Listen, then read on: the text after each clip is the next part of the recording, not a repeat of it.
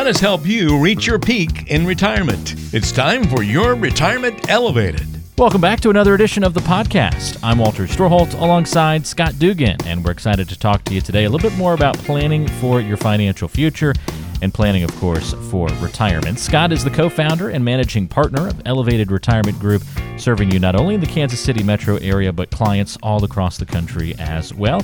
And you can find us online at elevatemyretirement.com. We're going to ask Scott to tap into his 18 years of experience as a financial planner on today's show to help bring us better perspective into financial matters and also to talk a little bit more about how we can kind of decipher all this information out there and apply it to our own situations. Before we get to all the meat and potatoes of the show today, Scott, as we record this, you know, kind of middle of the summer here, you enjoying the the hot weather out there in Kansas City? Oh yeah, hot and humid. We get both. It's like country and western. We got both out here. So, everything meeting in the middle, right? yes, I'm I'm ready for the fall, but hey, that's what makes the fall nice is these miserable middle of summer.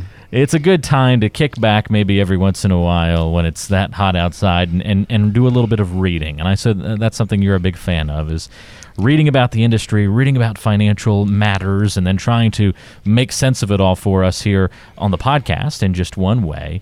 And you came across an article recently in what's called the Client's Corner, and we'll call this our Client's Corner edition of the podcast.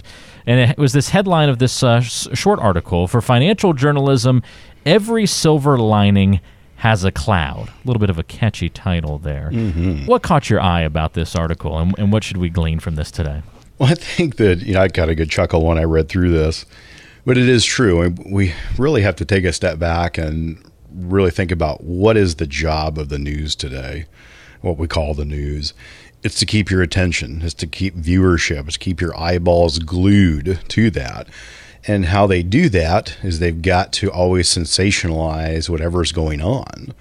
Uh, because there's not such a thing as the good news network. You know, right, nobody right. tunes in to get the good news of the day.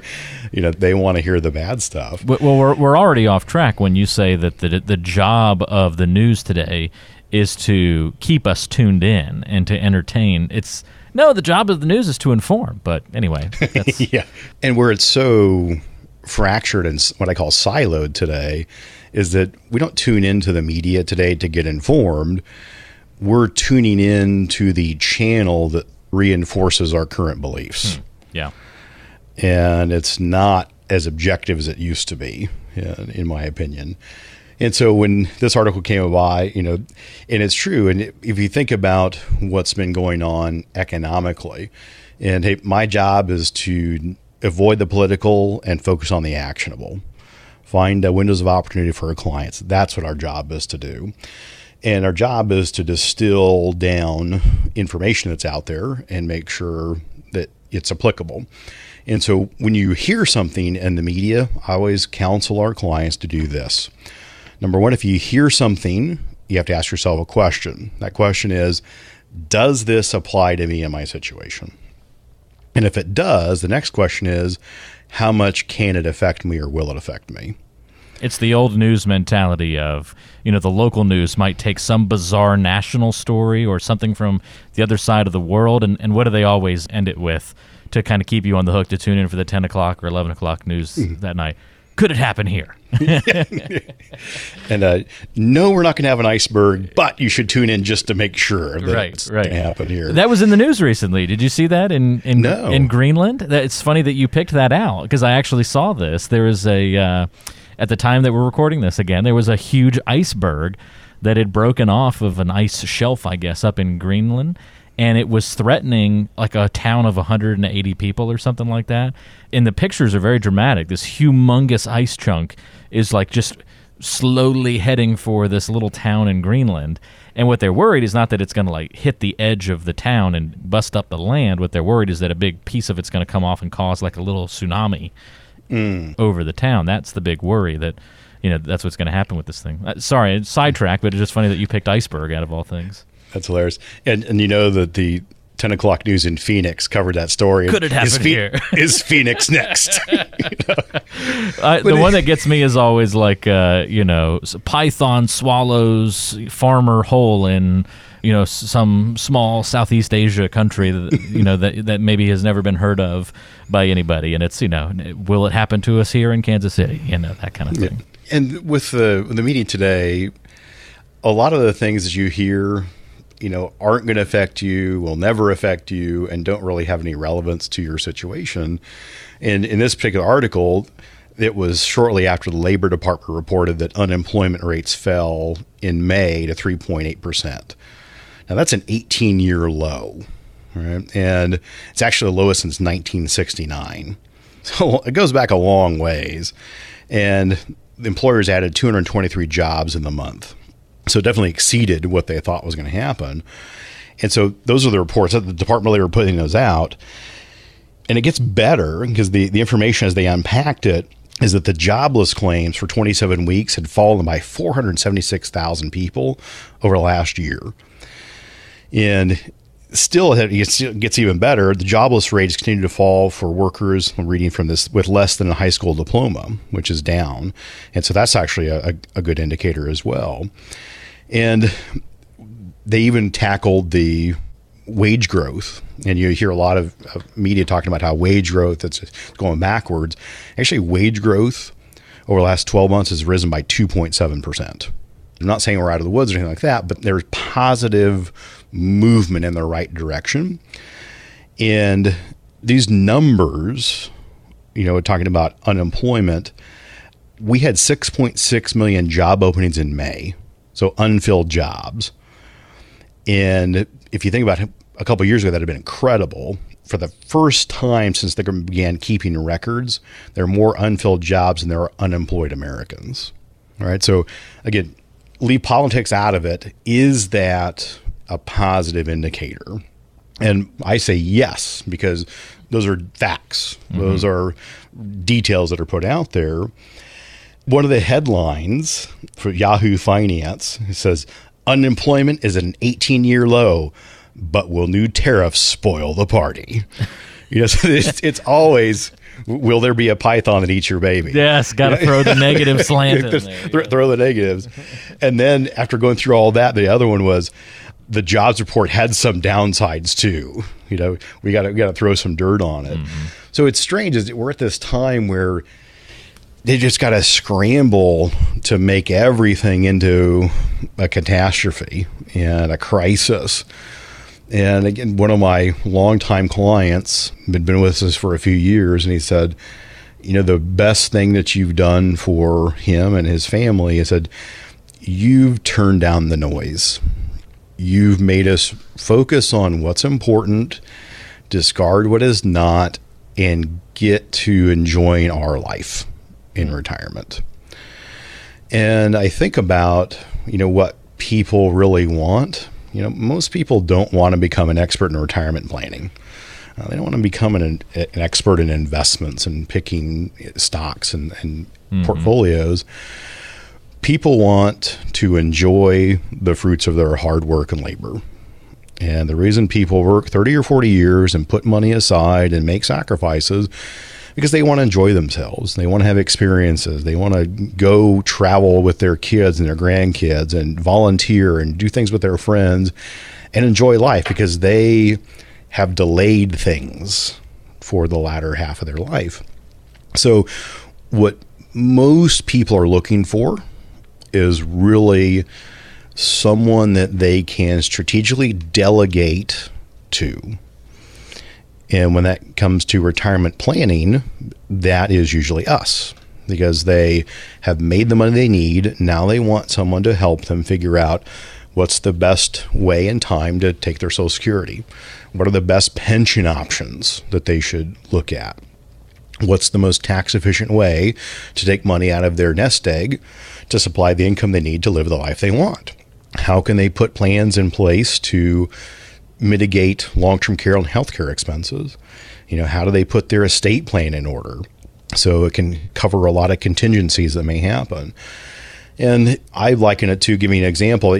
I could do my taxes, but I write a check for bookkeeping and tax preparation every year. I'm the happiest I can be when I write that check mm. because I am strategically delegating those tasks to someone that is dedicated their life to that and they do an excellent job. Now, always trust but verify. But I want to free up my mind, space my mind to keep up to date on tax law, different investments, economic situations. I want to be able to serve my clients at a high level, and I don't want to fill up my mind with things that don't apply to me or not important. And I got to say, most people probably listening to that feel the same way. They want to strategically delegate and to go out and enjoy themselves. And they just want to make sure that somebody is watching out for their best interest. And I think that's pretty important in today's world. Yeah, very important in today's world. And I think this is just so huge and fits into the overall theme of our podcast that we started talking about on the first episode, Scott. And that's just that there's all this financial information out there. And depending on what website you visit or which article you read, if you still read a newspaper, which newspaper you're reading, the same jobs report, the same unemployment numbers can be slanted and presented and interpreted in so many different ways. And I don't mean this from a full bore fake news standpoint, but just even the most subtle of changes just can change perception, change how we interpret the information.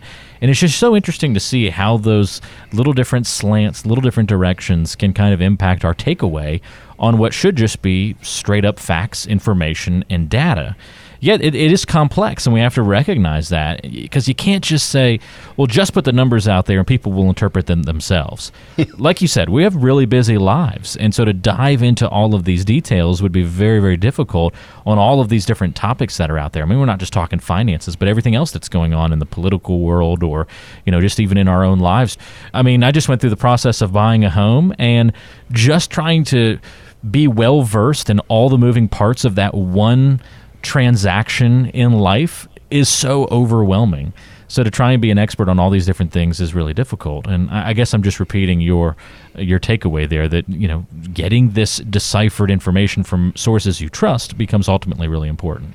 Absolutely, and echo off of what you said. I, I think that right now that the alarmist slash declinist bias in financial journalism it is so pervasive that the general consumer of financial quote news may no longer be conscious of it. They've just been conditioned to it.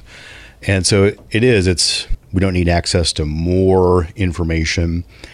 One of the great quotes that I have here at my office is that, you know, we are drowning in a sea of information and we're starving for wisdom. We're starving for just being able to filter down and see what's important to us and, and I think that's the key is getting to the heart of what's important and distilling the information down and, and, only taking in what's truly applicable to our situation.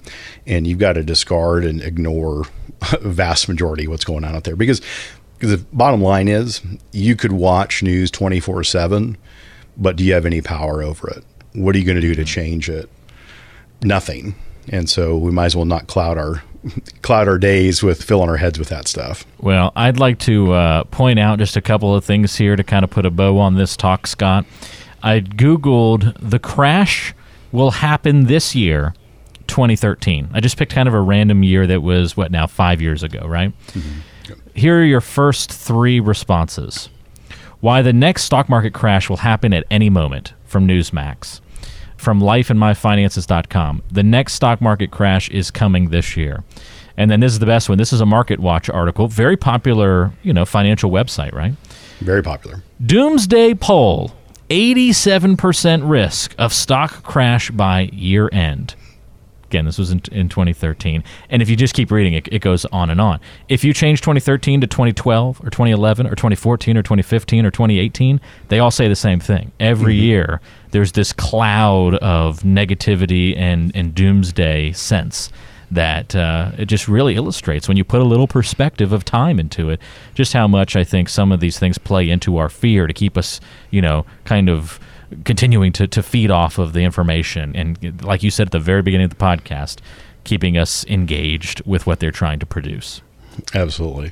And it reminds me of it growing up. I spent a lot of time with my grandparents, and they had, you remember those, uh, you probably are maybe too little too young this, but they had a cuckoo clock. Oh, yeah. I'm yeah. sure some listeners had a cuckoo clock, but it didn't work. Yeah, so those hands are frozen.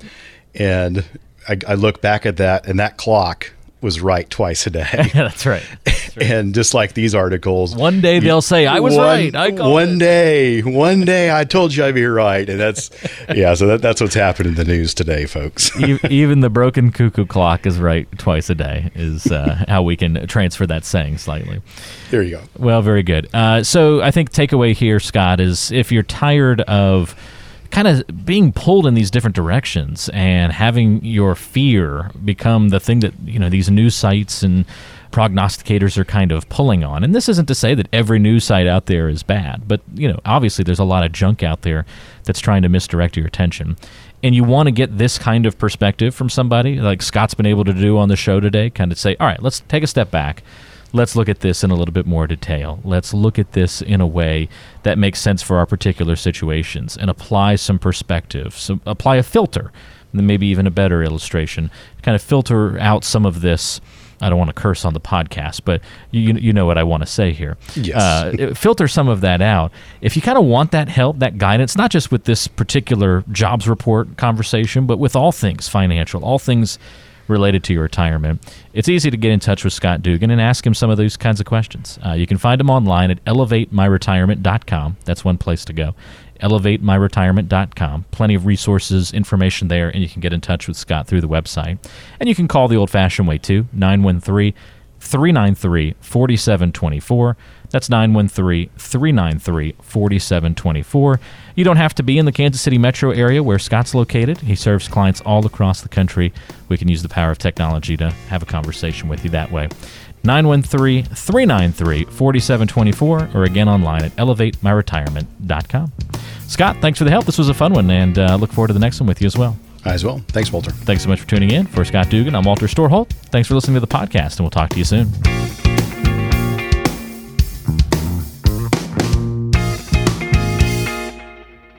Investment advisory services offered through Elevated Capital Advisors LLC, an SEC registered investment advisor.